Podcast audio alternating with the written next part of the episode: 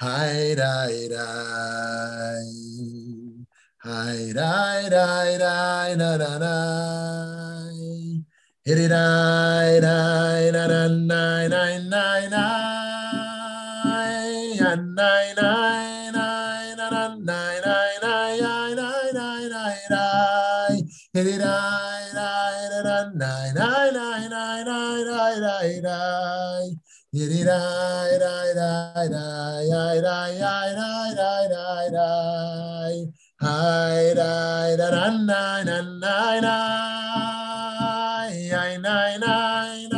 I can't hear you because I got my earphones in.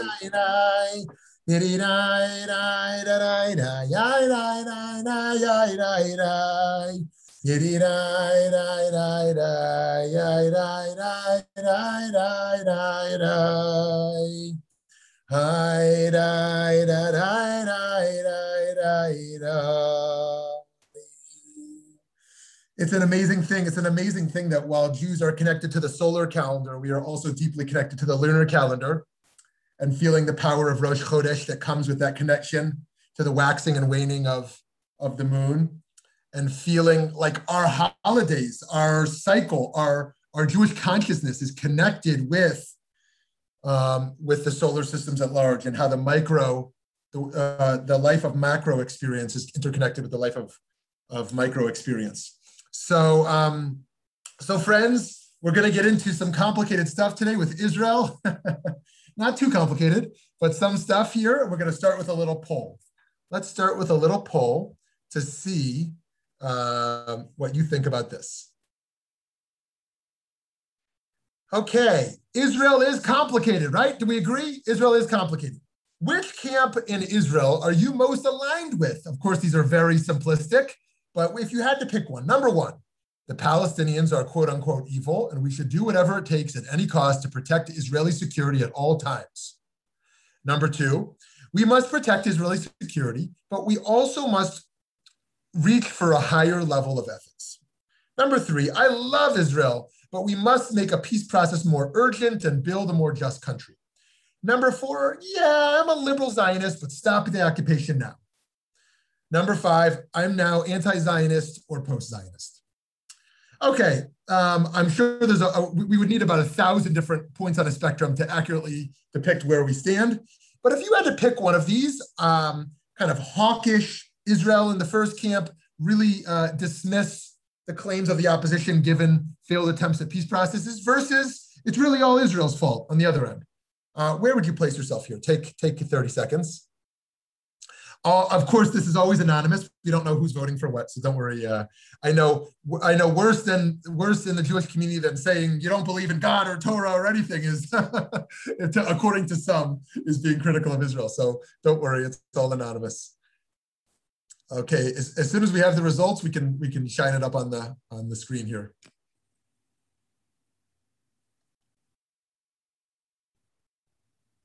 Okay, can you see the results?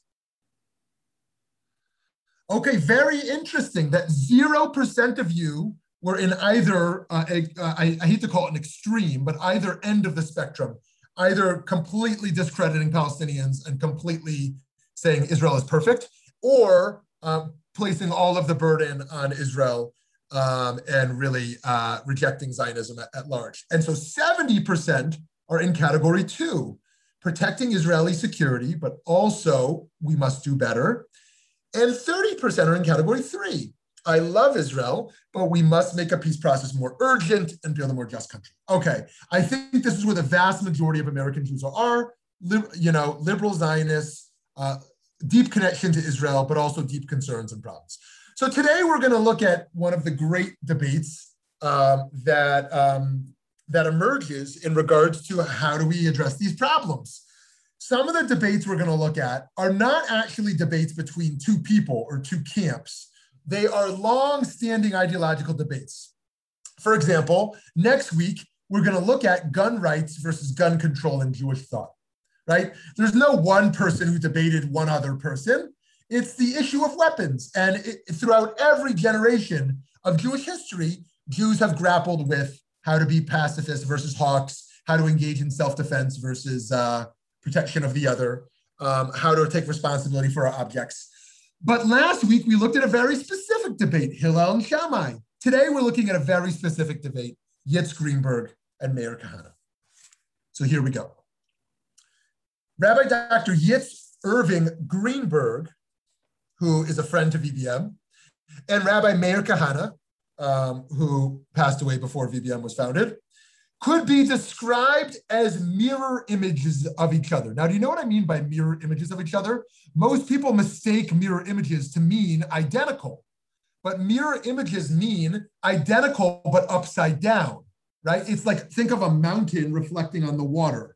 It's the same mountain, but it's upside down, which is to say that Yitz Greenberg and Meir Kahana emerge from the same world, yet they come to reverse conclusions. And those opposing conclusions play out more broadly in the tug of war between extremism and a more measured type of thinking that allows for serious debate to be paired with respect. Let's talk about Kahana. Rabbi Meir Kahana, born in 1932, passed in 1990, was born in America, was ordained as an Orthodox rabbi, and ultimately moved to Israel.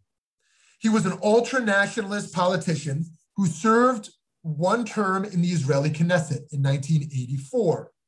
He was a founder of the far right militant Jewish Defense League in 1968 and the founder of the Kach Party, the Kach Party in Israel in 1971. In 1988, this party was banned from entering elections. In 1971, he was convicted on criminal charges, as you can see here in the picture, in the US for conspiracy to manufacture explosives, for which he received a suspended sentence of five years. He was also convicted in Israel for ostensibly planning an act of terrorism in a plot to blow up the Libyan embassy in Brussels in retaliation for the 11 Israeli athletes tragically murdered at the 1972 Summer Olympics.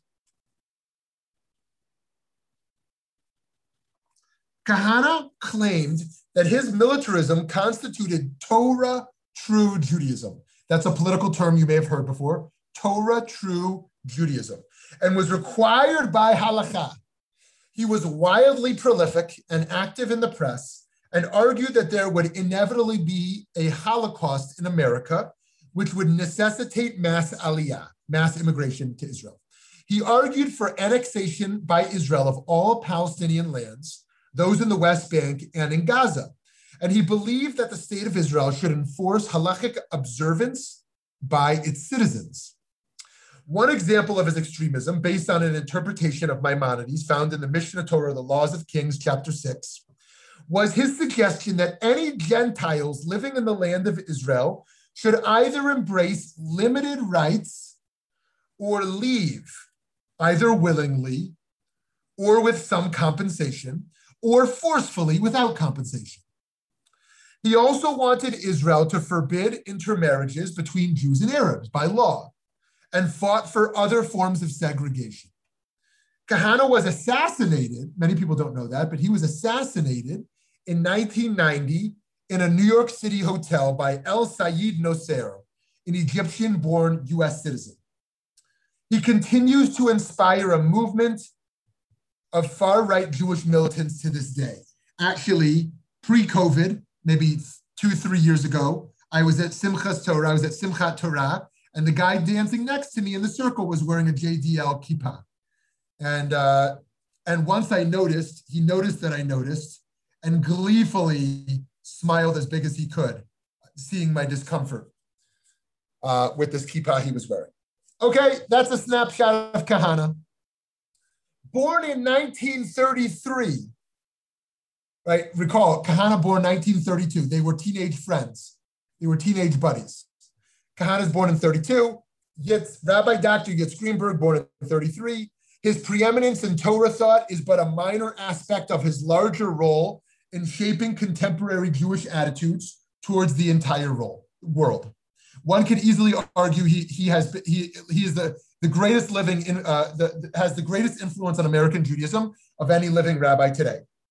From the time he was ordained at Beth Joseph Navardic Rabbinic Seminary in New York City and earned a PhD in American history at, at Harvard University in the 1950s, to his tenure as a professional working to stimulate the development and application of new ideas within the Jewish community in an array of significant capacities, Greenberg has been a tireless proponent of a more engaged and tolerant Judaism.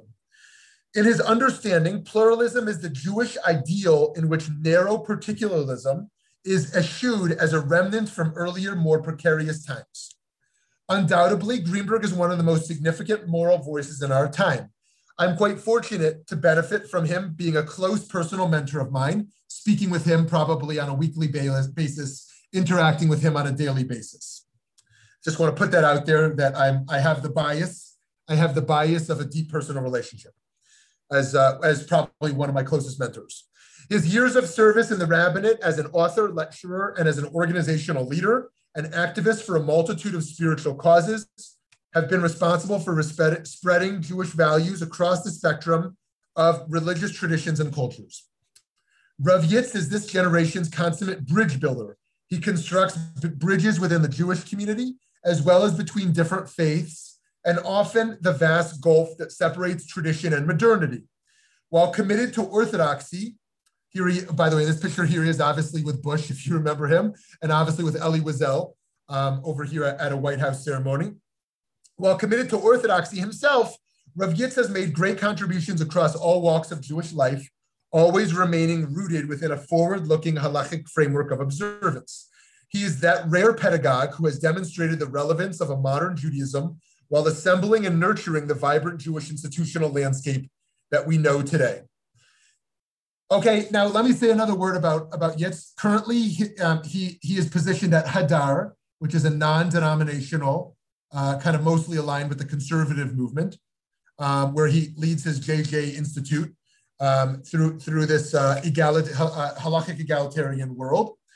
And um, um, while the right wing, sort of the, the, the, right wing would be critical of Yitz uh, naturally because his positions have been liberal, the progressive world would be critical of Yitz as being kind of a centrist liberal um, who, you know, um, congratulated Trump on some of his pro-Israel stances, even while making clear he was anti-Trump. Um, he, he's someone who, in the spirit of Hillel and Shammai, likes to show both sides of every religious and political debate.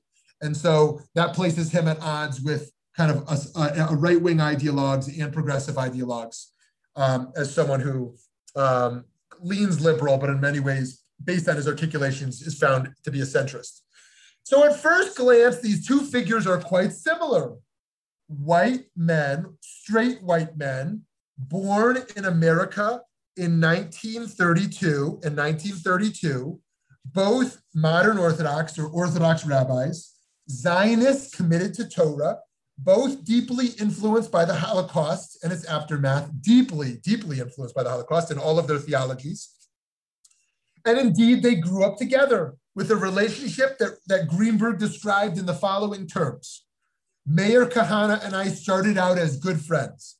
During our high school years, we were classmates and joint performers in weekly skits that we often wrote together.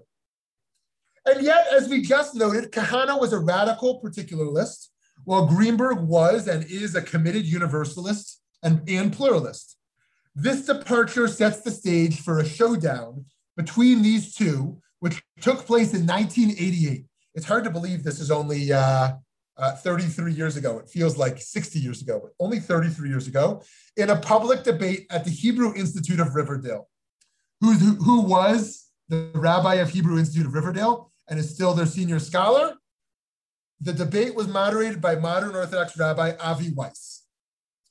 Weiss was more aligned with Kahana in that he was right of center on Israel but Weiss was more aligned with Greenberg in regards to building a pluralistic state. So let's be clear, Avi Weiss was, was a Kahanist early on. Avi Weiss was, would be associated with a more militant form of, of, of Jewish self-defense. He later did tshuva for that publicly and said he had gone too far. And he remains very closely connected with Yitz Greenberg today. Um, and so he is a complicated part of the story as well. In this debate, Kahana is passionate while Greenberg is dry and exacting.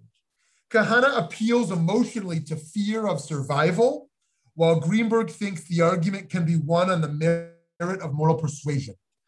Here is a snippet to give you a taste of their remarks in regard to democracy in Israel and the rights of Arab Israelis living in the land. Here's Meir Kahana. Halakha! I'm a man of halakha. The halakha is clear that the non-Jews do not have status of a Jew. Democracy is not Judaism, he argues. Wow, that's, that, that's a loaded phrase there to unpack later. Democracy is not Judaism. I'm raising my voice because he would want me to. He, he, to, he, he would want me to be a little excited when I'm reading his words. Uh, don't read that as me uh, giving extra credibility to it. Uh, it may be painful to the modern Orthodox. Of course it's painful. It's too bad. But it's halakha. He would say halacha. It's halacha. Should I read to you the Rambam? The halacha is clear. We're going to unpack what Maimonides is doing in a little bit.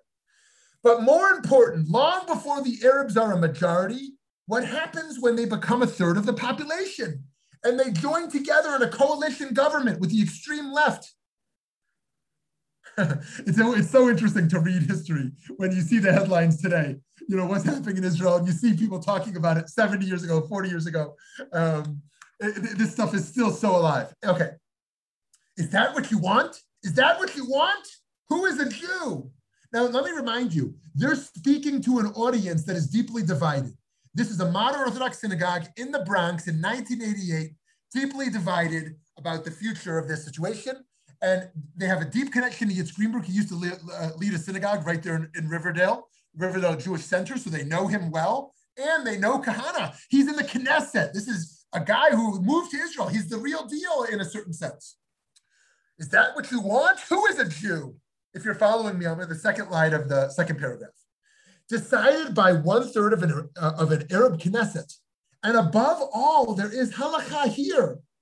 And if there is one Arab in the country who is not willing to accept the status that was given to him by the halakha, or are we not ordained rabbis? The Palestinians believe that there should be no Israel that is the problem. We sit and play games and games with them, and worse, with ourselves. The Arabs are not, I repeat for the second time, are not leaving the territories. They are coming back in droves.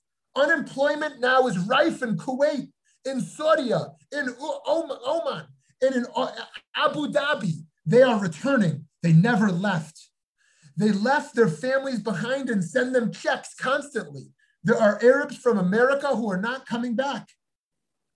I saw them when I was on reserve duty for a month. Now to live in this delusion, if we give back, if we give this back and we give that back, that somehow we will realize that time is not on our side. Time is on their side. As long as we have Jews who split the community, as long as we have Jews who condemn the policy of the government of Israel, as long as we have Jews who march with the Palestinians, then time is on their side.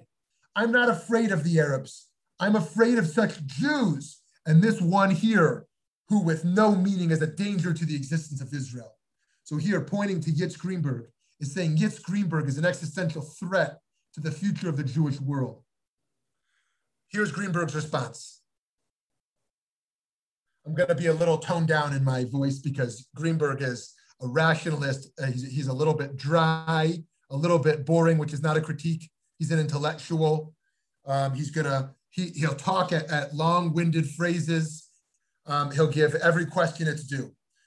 In short, the overwhelming consensus of, of responsible rabbis of any halachic standing or leaning as menschlichkeit is that these laws do not apply to Arabs or to Christians or non-Jews who are not idolaters, and therefore, i.e. Kahana, is using this totally out of context in order to make the halakha appear to be cruel, atrocity-ridden, antagonistic to Gentiles. The truth is, I would say, the opposite, that there should be no limits to Arab rights because in fact, democracy gives them a chance to grow and become integrated into society and to commit themselves to that society. Democracy is the best fulfillment of the vision of the Jewish covenant. Second paragraph. Hold on, I see somebody chatted. Let me just see what they wrote over there. Ah, thank you. Thanks, Eileen. There is an indigenous Arab population on the West Bank and Gaza. it's 1,342,000 and growing. Those numbers have obviously grown.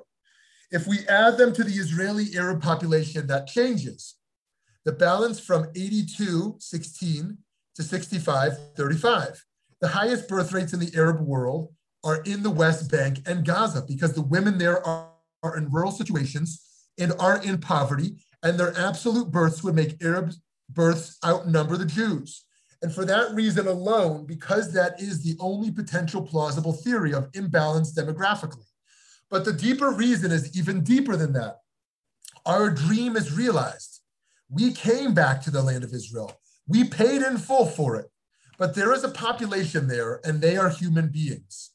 That it's true they are exploited by the PLO and Israel, but they have roots, attachment, hopes, and lives. They didn't have a Palestinian nationalism 25 years ago, but now they do, in part because of exposure of Israel and our model of self respect and dignity of self rule. If I can make room for them, I should. If I can make room for their dignity, the answer is yes. And the greatest respect and greatest peace chance comes when there is self rule and self responsibility. Now, our commitment to their dignity and their freedom cannot be to commit suicide. It is no mitzvah to destroy ourselves, and therefore we will long for peace. And if there is a new leadership that is prepared to make peace, they are going to change. It's up to them to convince, to convince us, the Jewish people. Friends, the entirety of this debate is fascinating and heated. Yet this bit we just read gives enough of a sense of how rabbis Greenberg and Kahana interpret Jewish law, and how they understand Jewish sovereignty. Indeed, the two perspectives represented by Greenberg and Kahana are still very much in evidence today. Right wing Zionists frequently use rhetoric of fear to show how insecure Israel is and the drastic measures that must be taken immediately to survive. Liberal Zionists frequently use rhetoric of peace to show how urgent it is to preserve this rare Jewish experiment in building a modern democracy under Jewish sovereignty. I'm sure there are aspects of both sides that speak to most of us as modern Jews. We can reject Kahana's racism, xenophobia, and ultranationalism, and yet still see merit in a muscular Zionism. Kahana rejected that there was a Palestinian people, quote unquote people, and even rejected peace. Quote unquote, in my plan, there will be no peace. When Messiah comes, there will be peace. Until then, survival, survival, survival. I want to quote this again because when you say only Kahana said it, it's extremism. But you have to understand how large the percentage of modern Israelis today would, would support this quote. Let me read it again.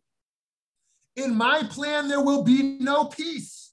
When Messiah comes, there will be peace. Until then, survival, survival, survival. Right? Peace deals are for the naive far left. Right? We tried that. It all failed. It's ridiculous. It's insane. Why would you engage in a peace process when you have no partner at all? All we can do now is survival, survival, survival. Professor Shaul Magid, who also has been to VBM, critiques Greenberg for not being forceful enough with Kahana. By, by the way, Professor Shaul Magid, when he was here, my interview with him was about the book he just put out about Meir Kahana. Now, uh, Shaul Magid is associated not with liberal Zionism, he rejects liberal Zionism, but as a post Zionist. Um, uh, Shaul Magid is a post Zionist, and he nonetheless he wrote a book about Meir Kahana, uh, trying to understand how someone this charismatic uh, garnered such influence and he argues Meir Kahana won. He says if you look at the Jewish establishment today, the positions are largely aligned, not with the rhetoric and extremism of Meir Kahana, but with the same conclusions of Meir Kahana. The American Jewish establishment, he said, is aligned. He said Kahana won. And in Israel, all the more so, he says, there are no liberal parties that have any power left in Israel. It has all moved to centrist or right. And that's why uh, the coalitions all, all involve far right extremist groups. Uh, and so he says Meir Kahana won. So here's where Magid critiques Greenberg for not being forceful enough with Kahana. He, he writes, Greenberg could have, he just wrote this a few months ago. Greenberg could have deflected the halachic conversation by claiming that Kahana's idea of transfer, i.e., kick the Arabs out of the land, was not an attempt to transform the state into a theocracy, which was antithetical to the entire Zionist project. He did not make that argument. Greenberg did not make that argument. And I think he missed an important, even crucial opportunity. Indeed, Kahana openly said that he supported democracy in Israel only for Jews and not for Arabs. Friends, interestingly enough, at the time of the above quoted debate, Greenberg would have been considered a polar opposite of Kahana, the former liberal and the latter conservative. By today's new standards, Greenberg would be considered a centrist, even right of center by many, given that the left wing uh, end of Jews has moved further left. Left wing Zionism has moved further left in ways that has made Greenberg very uncomfortable and that he himself has denounced. Greenberg rejects most of former President Trump's positions and rhetoric, yet has still expressed public gratitude for him for his support of Israel in ways that the American Jewish liberal establishment would never or very rarely do. Actually, let me let me not call that the American Jewish liberal establishment, but the American Jewish liberal population, because that's generally not establishment. Many in the same, many in the space perceived by some as the far left in American Jewish life have declared themselves post-Zionist and even anti-Zionist. But just because a few op-eds emerge each month declaring liberal Zionism to be dead doesn't make it so. We should resist the tempting urge to bandwagon and fall into the dangerous extremes of either far right ultranationalism or the far left boycotting Israel. We can adamantly defend the Jewish people's right to a state and celebrate the enormous successes of the holy enterprise while also being fervently opposed to the many seemingly horrible policies championed by so many Israeli leaders of late. I know it may seem like this middle ground is dead today, since its proponents get silenced by the extremes, but the future of the Jewish people, not just its survival, but also its soul, depends on this nuance, in my belief. Personally, and here I'll welcome uh, debates from folks, obviously, I'm very uncomfortable with the far left perspective on Israel, as it often doesn't appreciate Israel's security enough, or Israel's global reputation or enough, or the extent of pervasive anti Semitism enough, or the Jewish historical, historical narrative enough. And I'm very uncomfortable with the far right because that side often doesn't appreciate Gentile life enough, or appreciate peace enough, or appreciate the Palestinian narrative enough. I remain a passionate religious Zionist, finding deep religious meaning in the Jewish return to the land and return to sovereignty. And I remain passionate about reconciliation, grassroots bottom up relationship and trust building, and a two state solution, political top down agreement. I've remained hopeful that eventually a heroic Israeli leader and a heroic Palestinian leader would emerge, each with real clout in their own communities, who would make a deal happen. I fear that the Trump Netanyahu collaboration may have caused irreparable harm to a peace process on various levels, increasing the settler population destroying any remaining bridge building enterprises, fostering a new fundamentalist confidence, breaking down attempts at vulnerable empathy across party lines, etc. We need to ensure that the new administration in the US is held accountable to Trump's statements against settler expansion. And we also need to oppose a new flat out rejection of, an, of, of a two state peace solution that is necessary to save lives, enhance dignity, and ensure the right to self-determination. I know some feel that a two-state solution, solution is a thing of the past, but I don't believe we can responsibly give up on this dream. The alternatives are too dangerous existentially and morally. I am in this camp myself that sees it as the only option for Jewish survival and for Jewish ethics.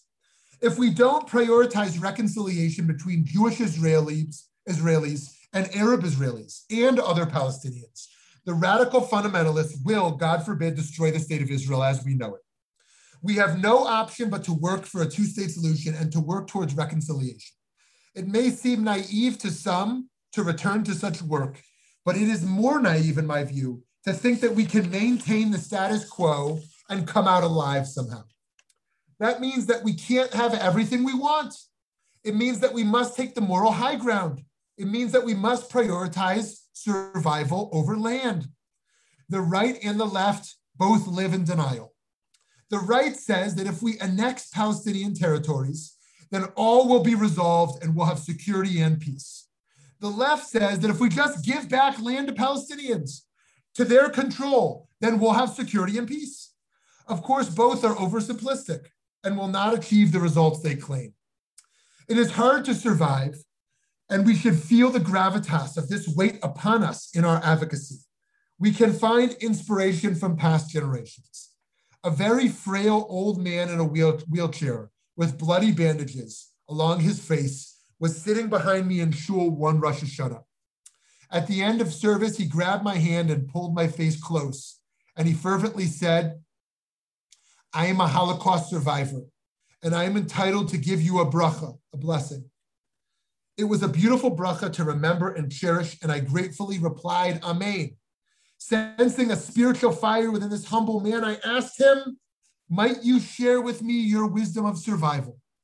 What has sustained you? He paused for a few moments, and then he whispered, When I was in the concentration camps, I always reminded myself that things could always be worse. Things can always be worse, he said. Friends, when we face difficult challenges in the coming years, may we always remember his wisdom that things could always be worse. Can we learn to complain less and channel the energy of our self absorption more, more, toward helping others? In the Greenberg Kahane debate, Rabbi Greenberg modeled for us to make the important effort to keep the dialogue alive, even when we confront others who are deemed extremists. We must denounce extremists rather than give them a pass, downplaying their influence. We can also sharpen our ideas through such dialogue. I was invited to do something that I was critiqued for. I was invited to, for the Pesach of 2020, to spend the week at a venue that would have given me the opportunity to spend eight days debating conservative, although not necessarily extremists, thinkers, thinkers Dennis Prager and Ben Shapiro for the week.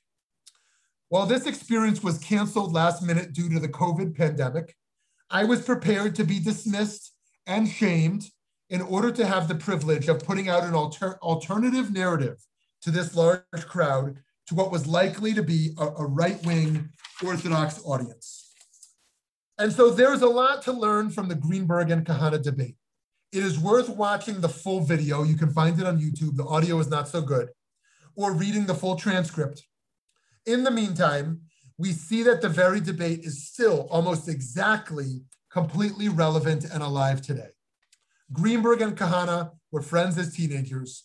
But this debate was the last time they appeared publicly together. Some relationships we must also ultimately walk away from. Okay, friends, I'm going to pause here. I would love to. Uh, um, is there a way to download or access the two statements that started this discussion? Yes, Matthew. If you email me, I will email you those two long quotes. Thank you for that question.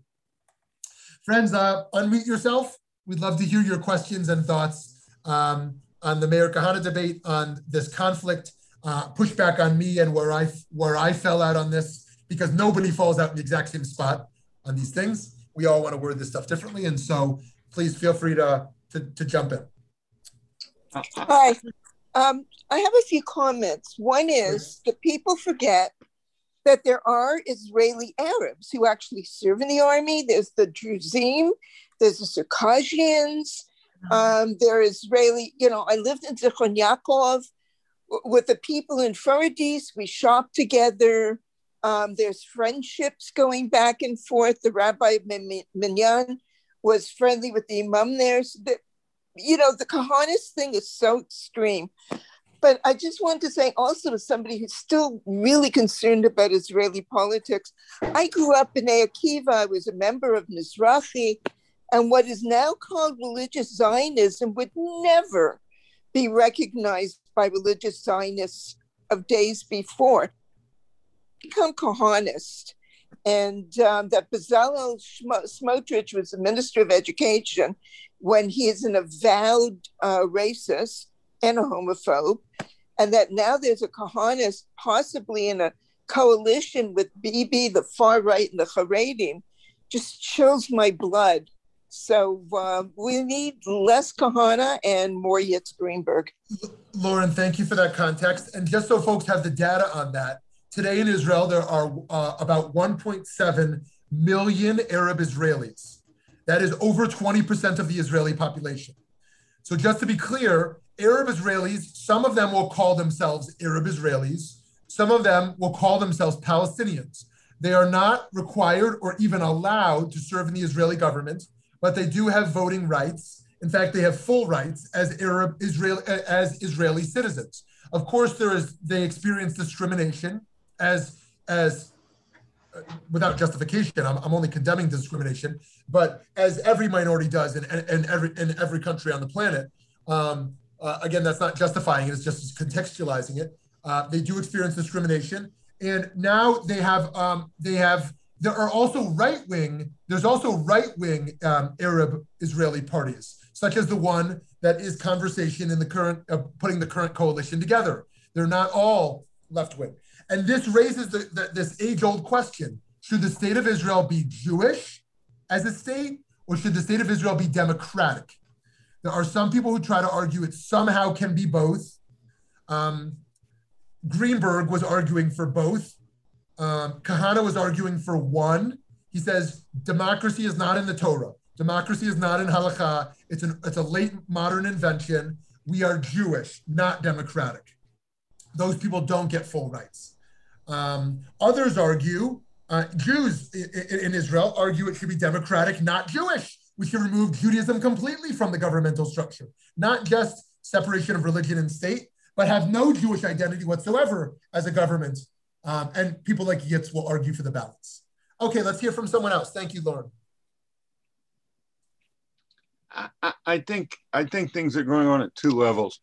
I think first of all, within the, within the Israeli political, I think the whole question, the instability of having these um, elections and everything, is, is, is an example why it's an unstable political system as the Israeli Arabs are not brought into the process and part of the government. If you take a Knesset of 120 and you immediately say that 10 to 12 to 14 of those members cannot be in a government, that means to form a government, you have to have Jewish parties that represent what 60% of the Knesset. That's just uh, unstable and it, it has been a, a, a, big thing. And so you have a choice in, in Israel that, that comes in are you going to be a apartheid state, which is what it means if you're only going to be a pure Jewish state, or are you going to be a state that that is is Jewish in the sense of of of citizenship and bringing in, but it's also going to be more democratic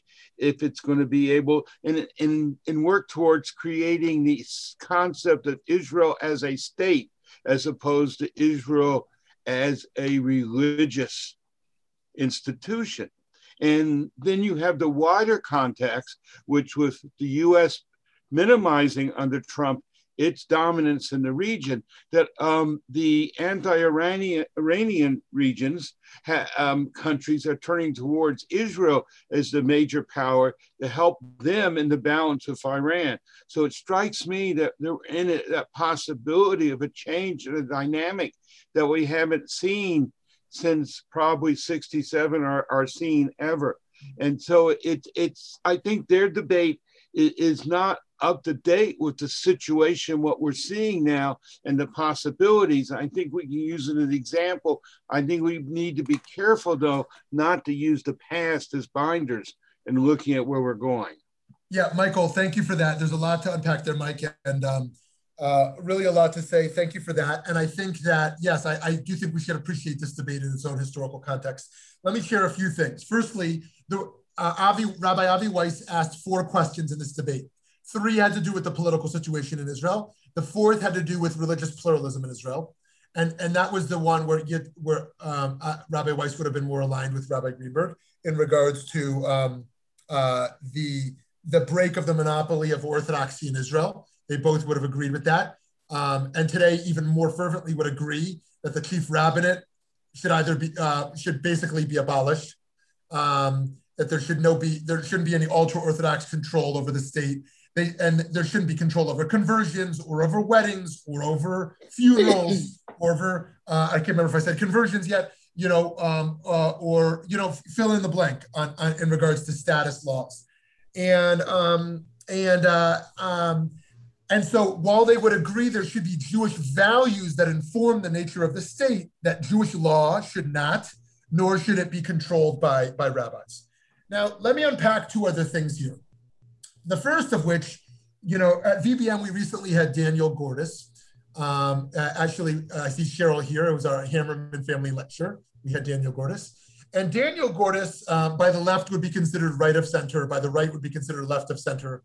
I think you could safely say Daniel Gordis is centrist. And one of the things he writes in his recent book about the divide between American Jews and Israeli Jews is that the fundamental orientation towards the countries are at odds. And that's why they can't understand each other, he argues. He says American Jews understand America to be a state that was built to be a refugee state. It was a state built to welcome immigrants. It was a state built on diversity. It would be anti-Jewish to be American and be anti-refugee. What do you mean you're anti-refugee? How did Jews get here? How did everybody get here?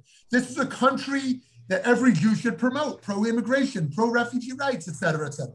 He says Israel was fundamentally founded on a different premise. It was founded, the modern state of Israel, as a refuge for the Jewish people in a post-Holocaust era. It was not founded as a state to be a place of refugee a place of refuge for all populations. It was not founded on a place that was about um, about prioritizing diversity and welcoming various minorities into a diverse state of a melting pot. It was founded as a place for Jewish survival. And he says, until we understand that different orientation, there'll always be this divide. Now, let me unpack one more thing before I open up the, the floor again. In that debate, part of what they're, they're talking about is what Maimonides, what Rambam is saying about the, the, the Jewish law of, in regards to minorities within Jewish sovereignty.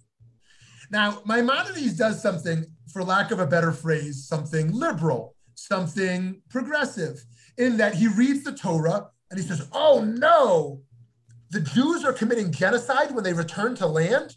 It's all a beautiful Exodus story, right? The Jews are slaves, beautiful, they're freed.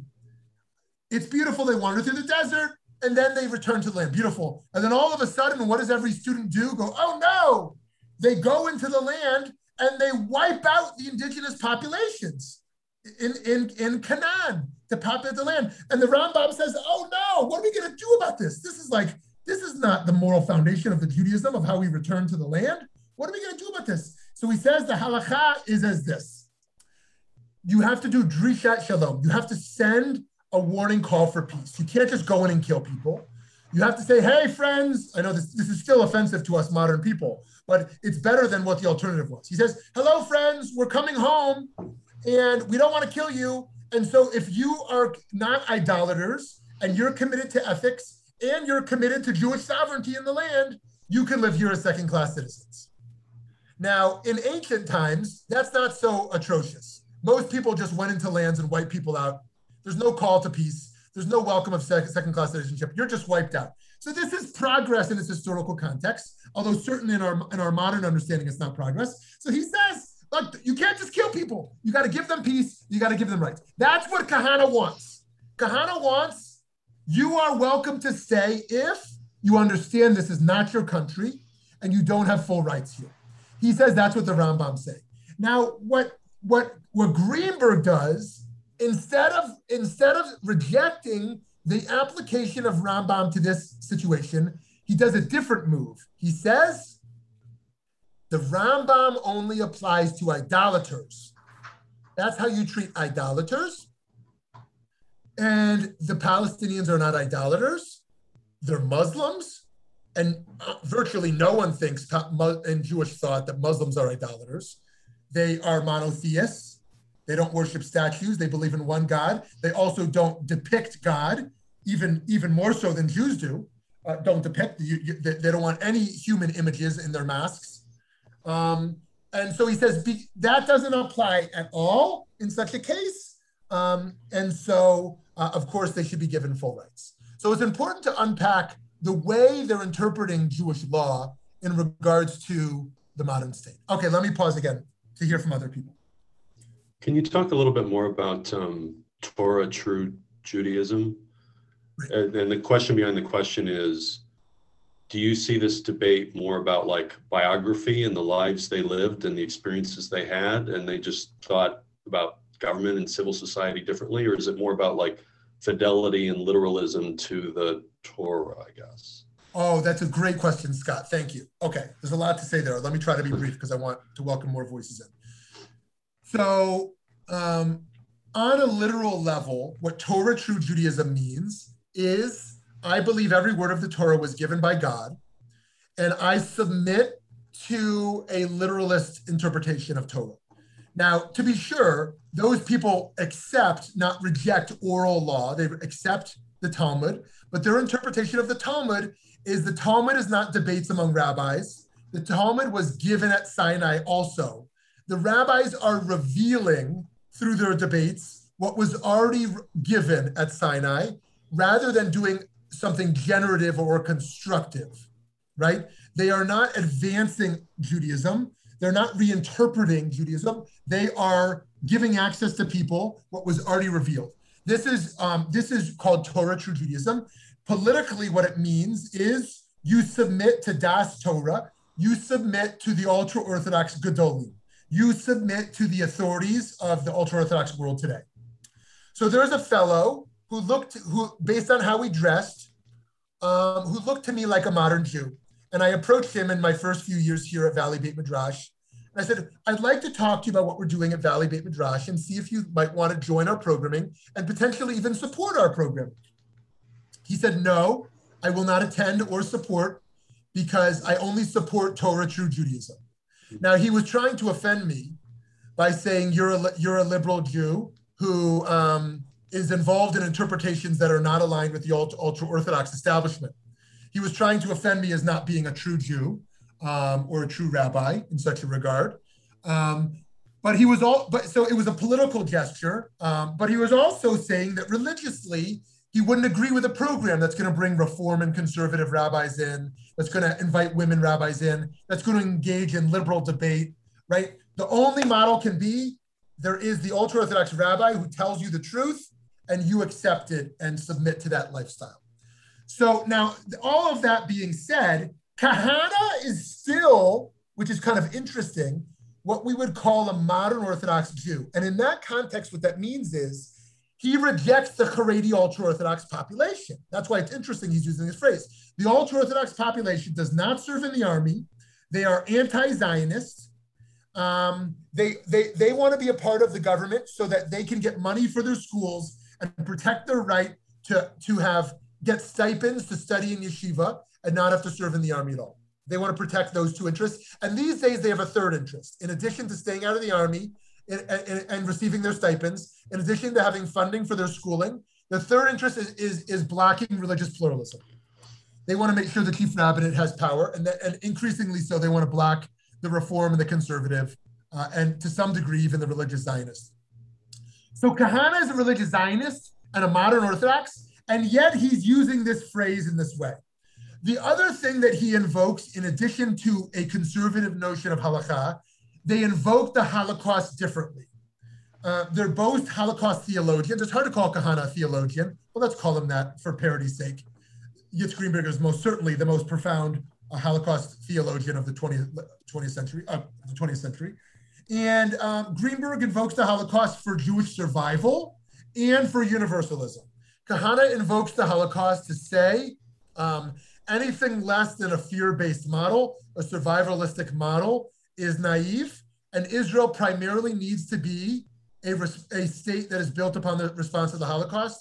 in a way that every Jew of the diaspora needs to move to Israel now because the Holocaust is coming again.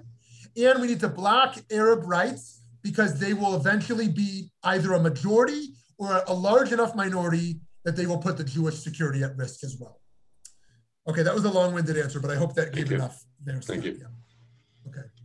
Someone else. By the way, let me let me let me suffice it to say that um, I'm not an academic, and that's why I bring my own views into this. But as I bring in my own views, remember my views are not VBM's views, right? VBM is a wide array of opinions and views that we want people to engage in debate. And so I shared Kahane, I shared Greenberg, I shared my own views in trying to understand them but my views are my views. And so if um, VBM is about creating a space for a whole range of views. And so if you fall out somewhere differently, like we welcome that into the space as well. So pluralism means I do put my view on the table and you do put your view on the table. We put Kahane on the table and Greenberg on the table. We want everything on the table of debate. Will the um, situation ever be resolved? Okay, Eileen, will the situation ever be resolved? What, a, what an amazing question. And um, I think there are, uh, um, there are a few approaches to this question. There is the approach of Kahane, which he says only when Mashiach comes, when the Messiah comes, right? And that is the way that, that Messianists, um, and let's not even say just Messianists, people who engage in a theology of Messianism at all, understand this. They understand that there are certain conflicts which are irresolvable. Liberals and conservatives, um, race divides, um, Israeli-Palestinian conflict, and these are things that are going nowhere. They're going nowhere, maybe little bits of developments here and there, only when Mashiach comes. And thus, um, our job now is to survive and do Torah and mitzvot in order to bring Mashiach. That's the Kahane answer. The answer of Greenberg is we should engage in activism, which ensures we can resolve this. The answer of, of, um, uh, of, uh, of, of, of, an increasing camp, let's call them left of center in Israel, um, but more or less aligned with the center, is peace is dead. Nobody talks about working for peace anymore. There, there's only some little fringe um, uh, peace, pro-peace group in Israel today, what we can do morally and responsibly is advocate for a reduction of suffering. We can have settlement policies be less uh, oppressive. We can have the occupation be less hurtful and damaging. Um, we can try to minimize the pain. We can try to develop grassroots relationships we can try to, you know, advance uh, solidarity and collaboration, but peace is ridiculous. There's no possible path towards peace um, or any possible peace partners. If you look at the populations of Israelis who now favor giving up land uh, for peace, it, it, it, it's, it's getting slimmer and slimmer. If you look at the population of Palestinians that favor any form of peace deal, it's getting slimmer and slimmer. And so I think uh, it's very difficult to suggest that um, that this will be resolved. Many who argue for it to be resolved um, argue that it'll be a regional peace process, similar to what we saw in the Trump administration, although that wasn't really a peace process, that was more symbolic, one might say. Um, but but a, a, regional peace process rather than an Israeli-Palestinian peace process, that the entire region will need to collaborate on something here. Nonetheless, I believe as Jews, built in our DNA is hope and a commitment to doing what's right and so I don't think we can throw in the towel on believing such a conflict can be resolved um, and that it can be resolved before Messianic era. Okay, who else have we not heard from yet? Yehuda, Cheryl, Francine, Matthew, Eileen. Time for one more question, perhaps, or thought. David? Well, the um, you know the Mashiach doesn't just come. Um, teaching is that through our actions we bring the Mashiach. So, you know, to say you know we're you know we're going to sort of wait for a miracle is not according to historical Jewish teachings.